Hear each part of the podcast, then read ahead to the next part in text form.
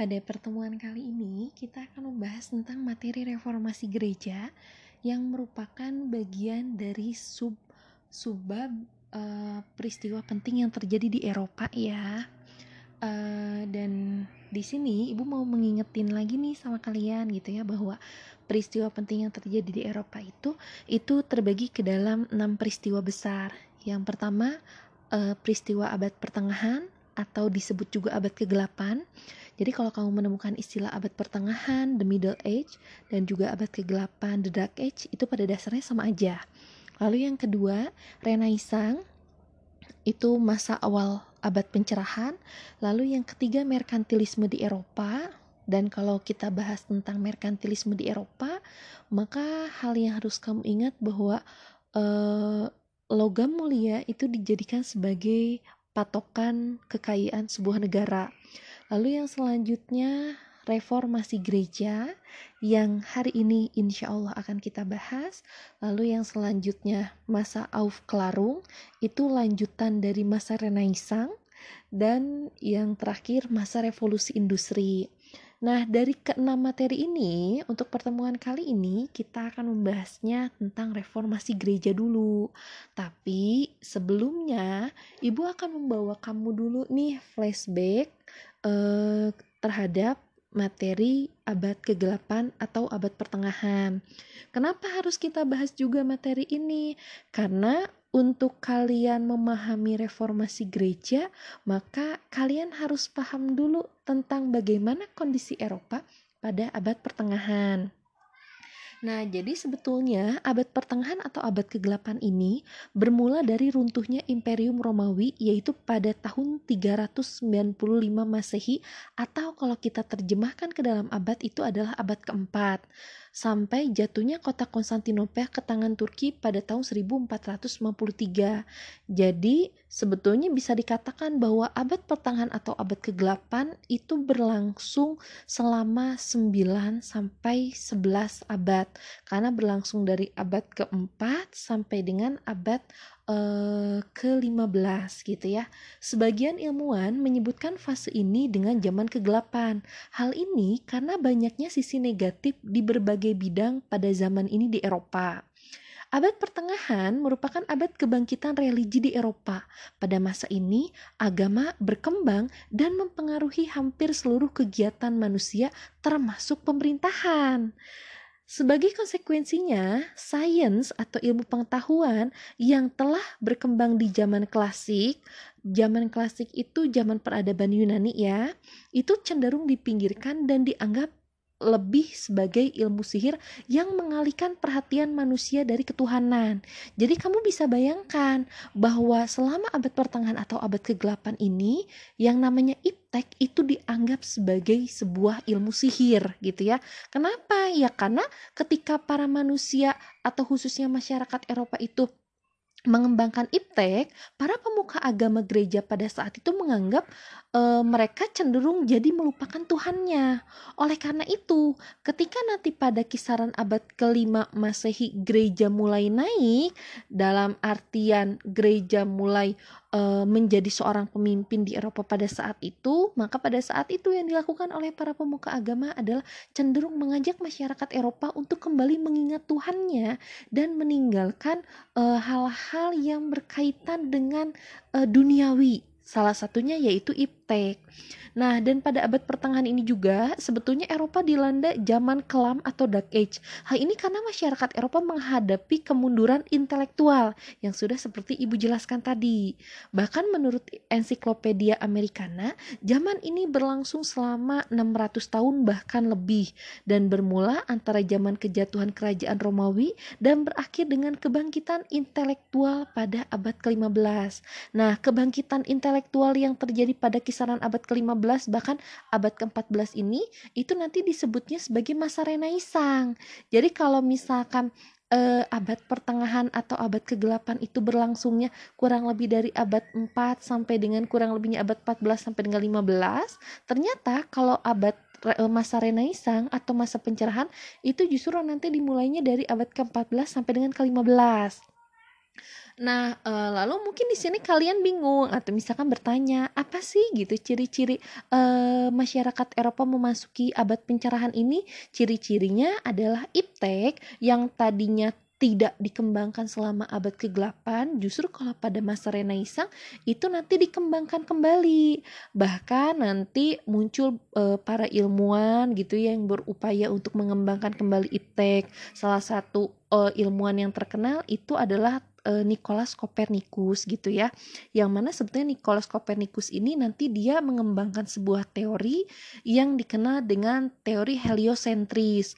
Bahkan bukan hanya Nicholas Copernicus saja yang uh, menjadi salah satu tokoh yang mencirikan Eropa memasuki masa Renaissance, Galileo Galilei pun itu dia juga turut serta mengembangkan teori heliosentris. Dan kalian juga harus tahu bahwa teori heliosentris adalah teori yang mengatakan bahwa e, bentuk bumi pada dasarnya tidaklah datar dan yang menjadi pusat tata surya itu bukanlah bumi melainkan matahari dan dalam teori heliosentris ini uh, teorinya mengatakan bahwa justru benda-benda langit lainnya lah yang memang mengitari uh, matahari. Itu yang harus kamu tahu.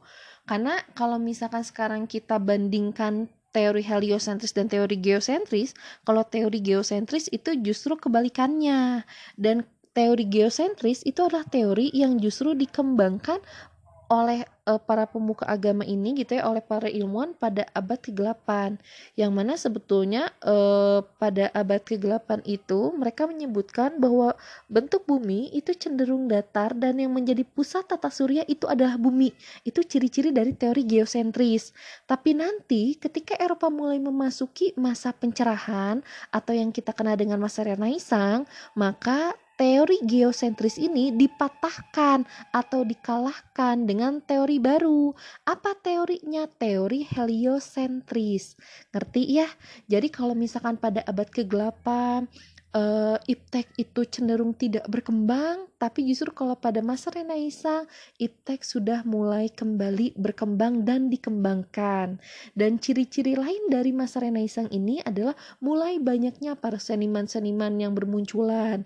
Jadi kalau kalau masa Renaissance itu mereka mulai uh, cerah dan bangkit itu di bidang iptek dan uh, seni budayanya. Sedangkan kalau reformasi gereja itu kebangkitan di bidang agamanya. Nah, mungkin di sini dari tadi kalian nanya, misalkan ya, e, kapan sih Bu sebetulnya reformasi gereja ini terjadi? Reformasi gereja itu terjadi pada tahun 1517 atau dalam arti lain atau jika diterjemahkan ke dalam abad, reformasi gereja terjadi pada awal abad ke-16. Tapi sebelum kita lebih jauh membahas nih tentang uh, reformasi gereja gitu ya, maka ibu akan memberikan sebuah lagu untuk kalian itu dari Halsey uh, yang berjudul Without Me. Selamat mendengarkan.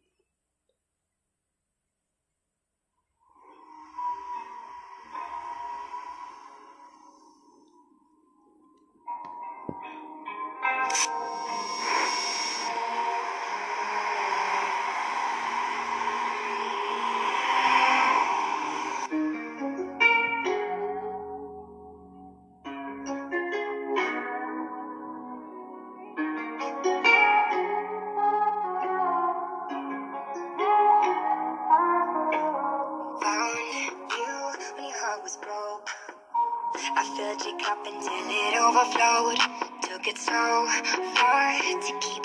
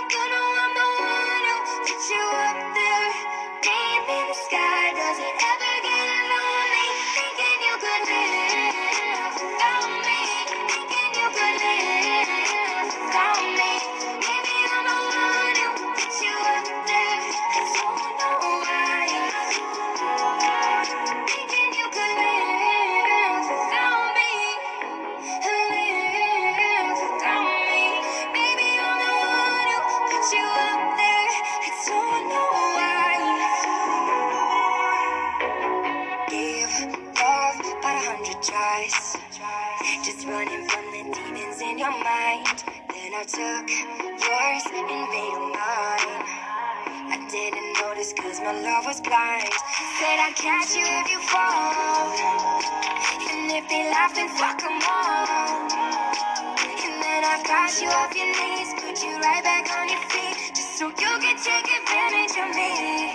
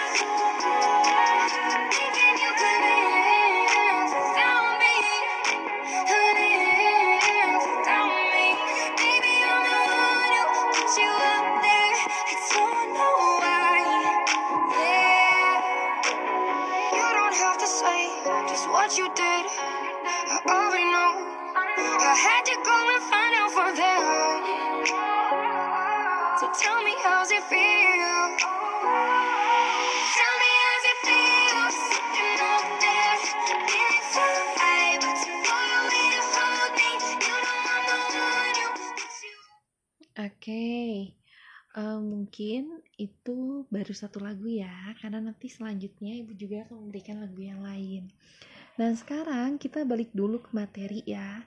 Jadi kita akan jelaskan dulu nih sebetulnya reformasi gereja itu apa sih? Reformasi gereja adalah sebuah upaya perbaikan dan kembali pada ajaran gereja yang lurus.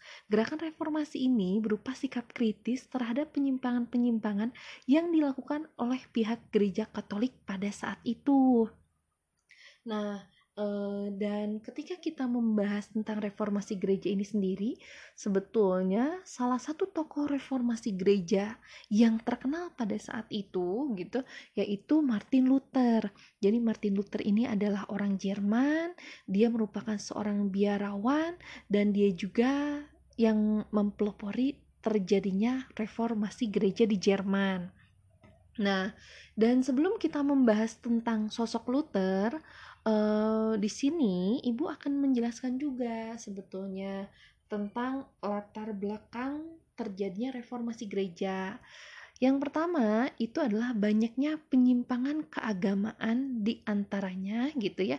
Yang pertama adalah dilakukannya penyogokan oleh pemuka agama kepada petinggi gereja agar mereka memperoleh kedudukan sosial keagamaan.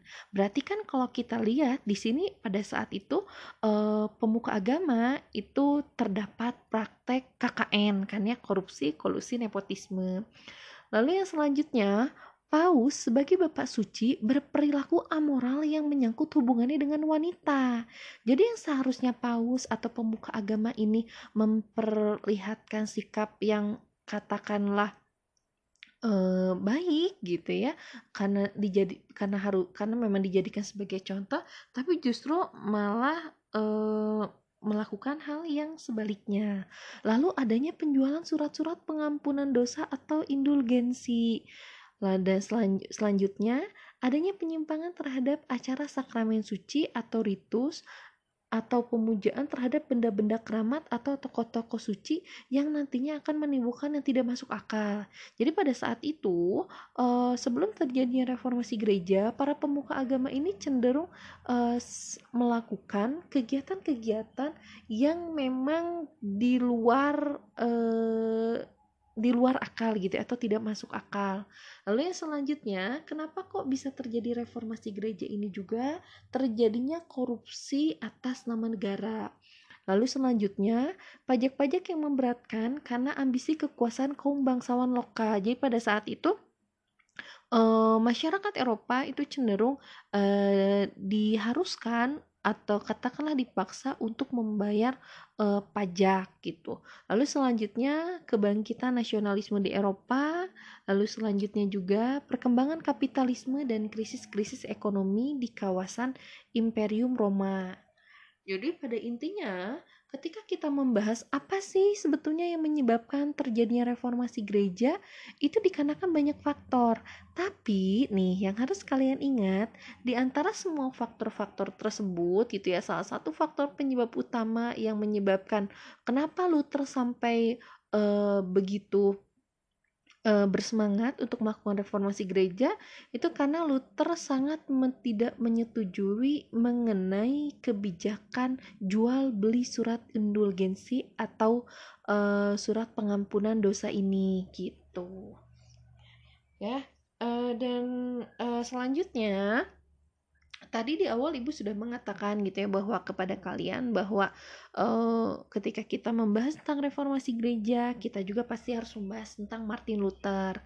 Nah Martin Luther ini sebetulnya pada awalnya dia itu jadi uh, lulusan seni gitu ya tapi nanti uh, dia memutuskan untuk menjadi seorang biarawan. Uh, meski begitu gitu ya dirinya melihat ada beberapa hal yang ketika dia menjadi biarawan tidak sesuai dengan ajaran agama dalam gereja Katolik. Jadi gini, jadi ketika Luther itu memutuskan untuk menjadi seorang biarawan, otomatis kan Luther ini masuk ya ke dalam eh, keagamaan gereja ini gitu ya. Nah, ternyata ketika Luther berada di dalamnya, Luther merasa bahwa ada uh, banyak hal yang menurut hati nurani Luther itu tidak sesuai dengan ajaran Alkitab yang asli gitu. Nah, dan salah satu hal yang sangat Luther tidak setujui itu adalah mengenai praktik jual beli surat indulgensi atau surat pengakuan dosa. Kan dan seharusnya si surat pengakuan dosa ini bukan hal yang diperjualbelikan. Nah, dan yang harus kamu tahu juga, ketika Martin Luther ini menjadi pelopor terjadinya reformasi gereja, pada awalnya Luther itu tidak ingin mendirikan gereja sendiri. Di, melainkan Luther itu hanya ingin melakukan reformasi dalam tubuh gereja. Meski begitu, akibat pikiran yang berbeda dari pemimpin gereja Katolik saat itu, dirinya dianggap membawa ajaran sesat. Jadi yang pada awalnya Luther itu hanya ingin uh, merubah uh, beberapa kebijakan yang dinilai oleh Luther menyimpang dalam gereja, ternyata Luther itu justru dianggap oleh pihak gereja Katolik itu di membawa ajaran yang sesat. Nah, gara-gara anggapan inilah uh, ini juga gitu yang mendorong Luther dan pengikutnya untuk mendirikan gereja sendiri dan ajaran baru itulah yang akhirnya disebut sebagai Protestan. Jadi kalau sekarang misalkan di zaman sekarang ini bahkan bukan di zaman sekarang ya, kalau sekarang ini kalian tahu tentang agama Protestan, ternyata lahirnya agama Protestan itu berkaitan dengan peristiwa yang dikenal dengan reformasi gereja dan tokoh yang mempelopori uh, lahirnya uh, gereja yang baru ini itu adalah Martin Luther gitu. Nah, uh, tadi juga Ibu kan sebetulnya menyebutkan ya bahwa reformasi gereja itu terjadi pertama kalinya di Jerman. Nah, ternyata ada beberapa penyebab nih. Kenapa kok uh, reformasi gereja ini terjadi di Jerman. Ternyata yang pertama, Jerman yang sekitar abad ke-15 sampai ke-16 masih merupakan negara agraris atau negara yang masih terbelakang jika dibandingkan dengan negara-negara Eropa. Jadi kalau dibandingkan dengan negara-negara seperti misalkan Inggris, Prancis dan negara-negara yang lainnya, ternyata Jerman itu masih masih uh, cukup tertinggal karena memang Jerman uh, negaranya masih berupa negara agraris. Lalu yang kedua, rakyat Jerman Jerman pada saat itu sebagian besar adalah masyarakat petani yang merupakan kelompok sosial yang paling menderita akibat adanya katolisme atau katolisisme. Karena pada saat itu sebetulnya eh, di Jerman sendiri itu terjadi ketimpangan sosial. Jadi kalau para kaum agama, kaum bangsawan mereka cenderung uh, hidupnya lebih enak, sedangkan uh, petani yang merupakan masyarakat kelas bawah gitu ya pada saat itu cenderung cenderung mereka hidupnya agak kesusahan gitu. Dan yang harus kamu tahu juga gitu ya bahwa gerakan reformasi Luther ini dimulai ketika uh, Martin Luther membacakan 90 eh, 5 pernyataan proses terhadap gereja dan lembaga kepausan yang menjual surat-surat pengampunan dosa. Martin Luther menilai penjualan surat-surat itu bertentangan dengan ajaran Yesus Kristus. Pembelian surat-surat itu tidak boleh dipaksakan, melainkan harus didasarkan atas kesukarelaan gitu. Jadi sebenarnya Martin Luther merasa bahwa ketika para pemuka agama melakukan jual beli surat pengampunan dosa, hal itu justru tidak wajar gitu ya uh, berbuat kebajikan seperti memberi makan fakir miskin dan meminjamkan uang kepada yang membutuhkan jauh lebih utama dari membeli surat-surat pengampunan dosa gereja atau pemuka agama menurut Luther itu tidak memilih hak untuk memberikan pengampunan dosa. Karena bagi Luther hanya Tuhan atas dasar kepercayaan dan amal soleh individu yang berhak memberikan pengampunan dosa. Inilah yang dinamakan doktrin justification by faith gitu. Jadi sebenarnya kalau menurut Luther ketika pada saat sebelum terjadinya reformasi gereja itu para pemuka agama cenderung memperjualbelikan surat pengampunan dosa terhadap masyarakat Eropa katakanlah secara bebas, maka menurut Luther itu merupakan sebuah tindakan yang salah. Karena urusan dosa, urusan kesalahan manusia itu hanya antara manusianya dengan Tuhannya dan itu bukan haknya para pemuka agama gitu. Nah, selain itu juga, selain mengenai surat penjualan uh, sorry jual beli surat indulgensi. Ternyata Luther juga salah satu alasan kenapa Luther mel ingin melakukan reformasi gereja ini adalah Luther juga menolak tradisi keagamaan yang sudah berlangsung ratusan tahun lamanya yakini hak istimewa pastor dalam membacakan dan menafsirkan kitab suci. Karena yang harus kamu tahu gini pada saat itu pada masa uh, sebelum terjadi reformasi gereja yang namanya Alkitab atau kitab suci uh, agama Kristen itu hanya bisa dibaca, dikuasai, dan dipahami itu hanya oleh para pemuka agama saja. Lalu bagaimana kalau masyarakat biasanya? Apakah mereka bisa membaca Alkitab atau kitab suci mereka? Ternyata mayoritasnya mereka justru tidak bisa. Kenapa? Karena pada saat itu Alkitab itu menggunakan bahasanya yaitu bahasa Latin. Sedangkan di Jerman sendiri karena mereka orang Jerman cenderung mereka menggunakan bahasa negaranya yaitu bahasa Jerman. Otomatis ketika mereka itu adalah masyarakat Jerman sedangkan Alkitab itu menggunakan bahasa Latin Latin, maka banyak dari masyarakat itu yang memang tidak tahu gitu tentang uh, isi Alkitab sesungguhnya. Jadi ketika mereka belajar agama, mereka cenderung uh, mempelajarinya hanya dari perkataan seorang pemuka agama saja gitu. Ya, uh, dan menurut Luther Uh, menurut Luther, siapa pun pengikut Kristus, bukan hanya kaum pendeta saja berhak membaca dan menafsirkan Alkitab.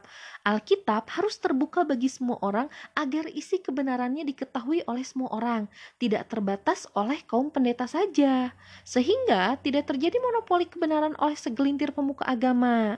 Nah, jadi maksud Luther itu, uh, ketika sekarang uh, pada saat itu mereka sama-sama menganut ajaran Eh, Kristus gitu ya maka sebetulnya seharusnya uh, para umatnya ini seharusnya bisa dan diperbolehkan untuk mempelajari Alkitab dan jangan cuma para pemuka agama doang gitu. Dan protes yang dilakukan oleh Luther ini ternyata berdampak luas. Kebenaran agama kemudian menjadi bersifat interpretable dan multi-interpretasi. Pastor dan pemuka agama bukan satu-satunya penafsiran kebenaran. Jadi sebetulnya kalau menurut Luther ya seharusnya masyarakat Eropa itu tidak hanya mempelajari agama dari perkataan pemuka agama saja, melainkan seharusnya mereka juga mempelajari langsung uh, uh, Alkitab beserta isinya begitu. Untuk sejauh ini uh, semoga paham ya. Nah, uh, supaya kalian tetap semangat lagi, maka ibu akan memuturkan, memuturkan, memutarkan sebuah lagu uh, dari Mahen yang berjudul Luka yang Kurindu. Selamat mendengarkan.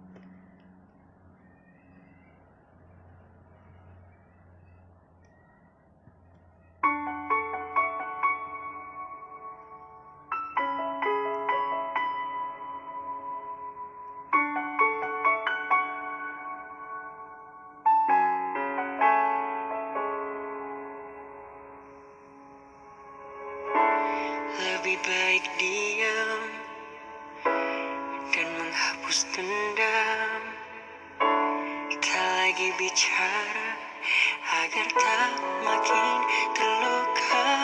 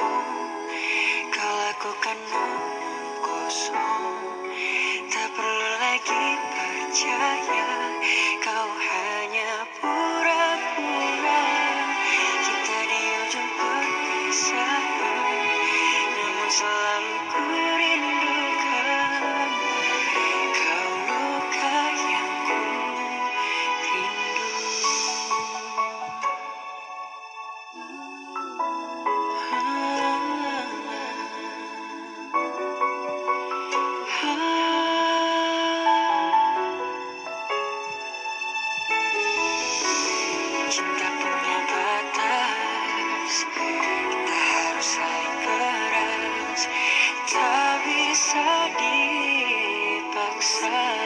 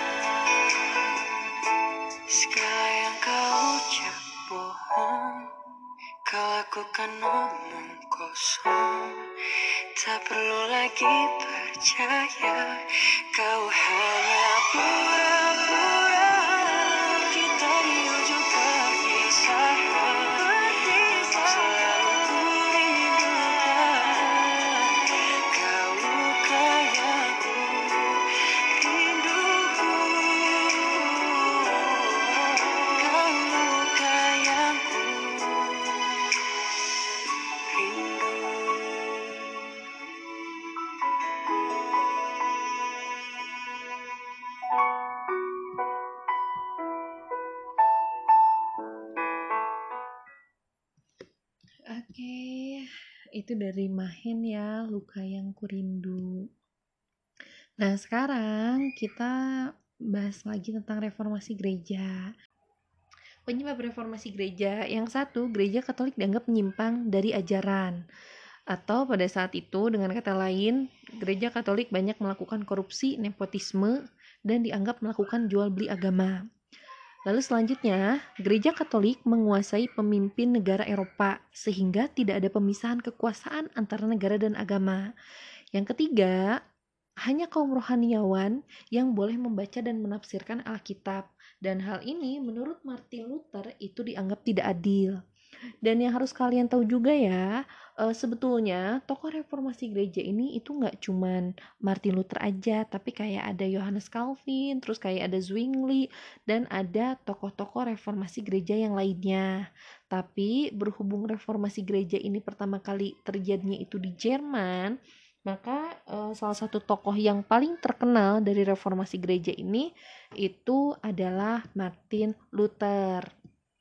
Ya, Eh, setelah kita membahas tentang reformasi gereja gitu ya, maka yang selanjutnya yang harus kalian tahu itu eh, adalah dampak dari adanya gerakan reformasi gereja ini. Karena ketika reformasi gereja ini terjadi, ternyata peristiwa ini justru menimbulkan dampak eh, yang luar biasa ya bahkan pengaruhnya ini ini berdampak terhadap dunia. Yang pertama, dampak dari e, terjadinya reformasi gereja itu adalah lahirnya ajaran Kristen Protestan dan Kristen Anglikan.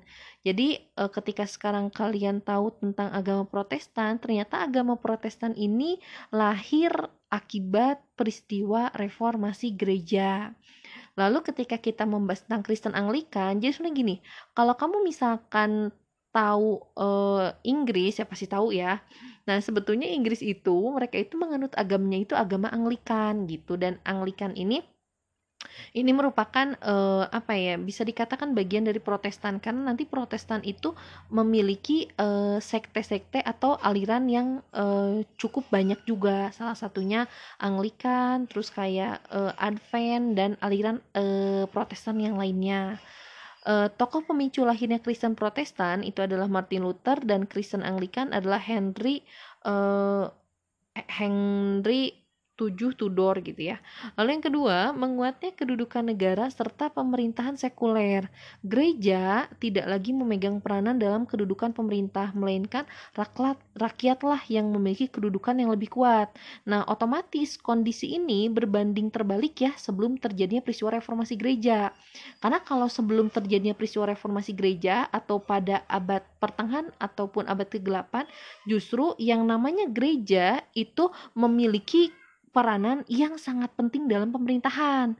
Tapi ternyata setelah terjadinya reformasi gereja, kondisi itu berbalik karena gereja justru tidak lagi memiliki eh, kedudukan di dalam pemerintahan.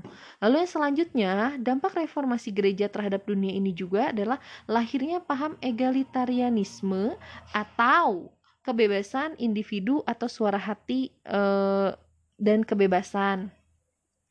Jadi uh, ternyata ketika reformasi gereja ini terjadi pada tahun 1517 atau pada awal abad ke-16, ternyata reformasi gereja ini juga memberikan dampak yang luar biasa gitu. Uh, mungkin sejauh ini uh, paham ya. Nah, jadi pada intinya sebetulnya ketika kita membahas tentang reformasi gereja, Ibu buat kesimpulannya ya, bahwa reformasi gereja itu merupakan sebuah peristiwa yang terjadi pada tahun 1517. Tapi peristiwa ini juga itu merupakan peristiwa yang berkelanjutan karena pada beberapa tahun setelahnya eh, peristiwa reformasi gereja itu masih terus terjadi. Dan ketika kita membahas tentang reformasi gereja, salah satu tokoh yang sangat terkenalnya itu adalah Martin Luther. Dan eh, peristiwa reformasi gereja ini juga itu terjadi untuk pertama kalinya di Jerman. Nah, e, dan ternyata ada beberapa alasan kenapa kok e, reformasi gereja ini tuh terjadinya di Jerman. Ternyata alasannya itu bahwa pada sekitaran abad ke-15 sampai dengan 16, Jerman itu masih merupakan negara agraris yang terbelakang dibandingkan negara-negara Eropa lainnya. Kuatnya pengaruh Katolisme yang bersifat konservatif di Jerman, banyaknya penjualan surat-surat pengampunan dosa di Jerman melebihi negara-negara Eropa lainnya, lalu sebagian besar rakyat Jerman yang berprofesi sebagai petani yang merupakan kelompok sosial yang paling menderita akibat kekuasaan Katolisme, salah satunya dengan adanya pajak-pajak yang sangat memberatkan rakyat. Jadi sebetulnya uh, kenapa kok uh, reformasi gereja ini terjadi di Jerman? Ya karena memang jika dibandingkan dengan negara Eropa yang lainnya, Jerman itu masih di masih bisa dibilang lebih terbelakang. Ya, nah lalu uh, dampak uh, dan uh, salah satu penyebab kenapa terjadinya reformasi gereja itu karena salah satu faktor utamanya adalah karena adanya jual beli surat indulgensi yang mana sebetulnya menurut seorang Martin Luther hal itu merupakan sebuah tindakan yang sangat salah karena di mata Luther eh, persoalan dosa atau kesalahan manusia itu cukup antara manusia dengan Tuhannya. Jadi menurut Luther penjualan surat indulgensia ini merupakan hal yang sangat-sangat tidak wajar. Nah, selain itu juga uh, ketika peristiwa reformasi gereja ini sudah terjadi, ternyata salah satu dampak atau pengaruhnya terhadap dunia dari peristiwa ini adalah melahirkan uh, sebuah ajaran baru yang dikenal dengan ajaran Kristen Protestan. Dan yang harus kamu tahu juga bahwa ternyata Kristen Protestan ini juga nantinya melahirkan sekte-sekte kecil atau aliran-alirannya seperti uh, aliran Lutherism, Calvinisme, Anglikanisme, ya. E, jadi e, dan selain itu juga sebetulnya dampak dari e, terjadinya reformasi gereja itu menguatnya kedudukan negara serta pemerintah sekuler sehingga gereja yang pada awalnya e, pada masa kegelapan itu mereka memiliki peranan yang sangat penting di bidang pemerintahan ternyata setelah reformasi gereja ini terjadi gereja itu cenderung tidak lagi memegang peranan dalam kedudukan pemerintahan. Lalu yang selanjutnya juga uh, kalau pada abad kegelapan itu rakyat itu cenderung diatur semua semuanya itu oleh pemuka agama, ternyata setelah reformasi gereja uh, timbul sebuah kebebasan terhadap individu. Jadi mereka juga tidak terkekang lagi oleh uh, gereja pada saat itu. Nah, uh, sejauh ini ibu berharap kalian uh, paham ya gitu ya dan ada satu lagu yang bakal ibu kasih juga ke kalian sebagai penutup itu lagu dari hmm, Juicy Lucy yang judulnya Lantas. Selamat menikmati.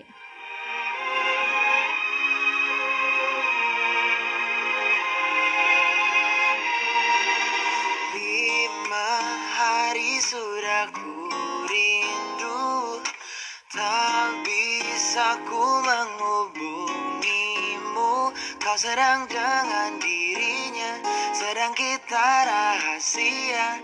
Kapankah kau ada waktu Sembunyi untuk bertemu?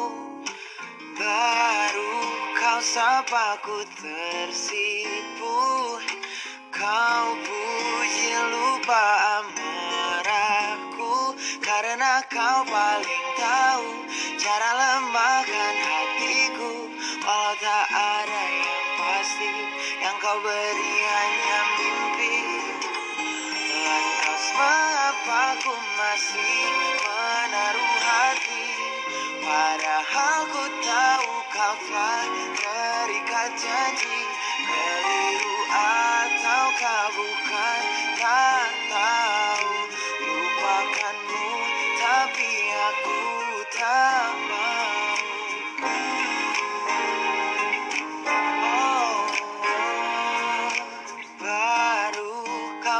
kau sapa ku tersipu Kau puji lupa amarahku.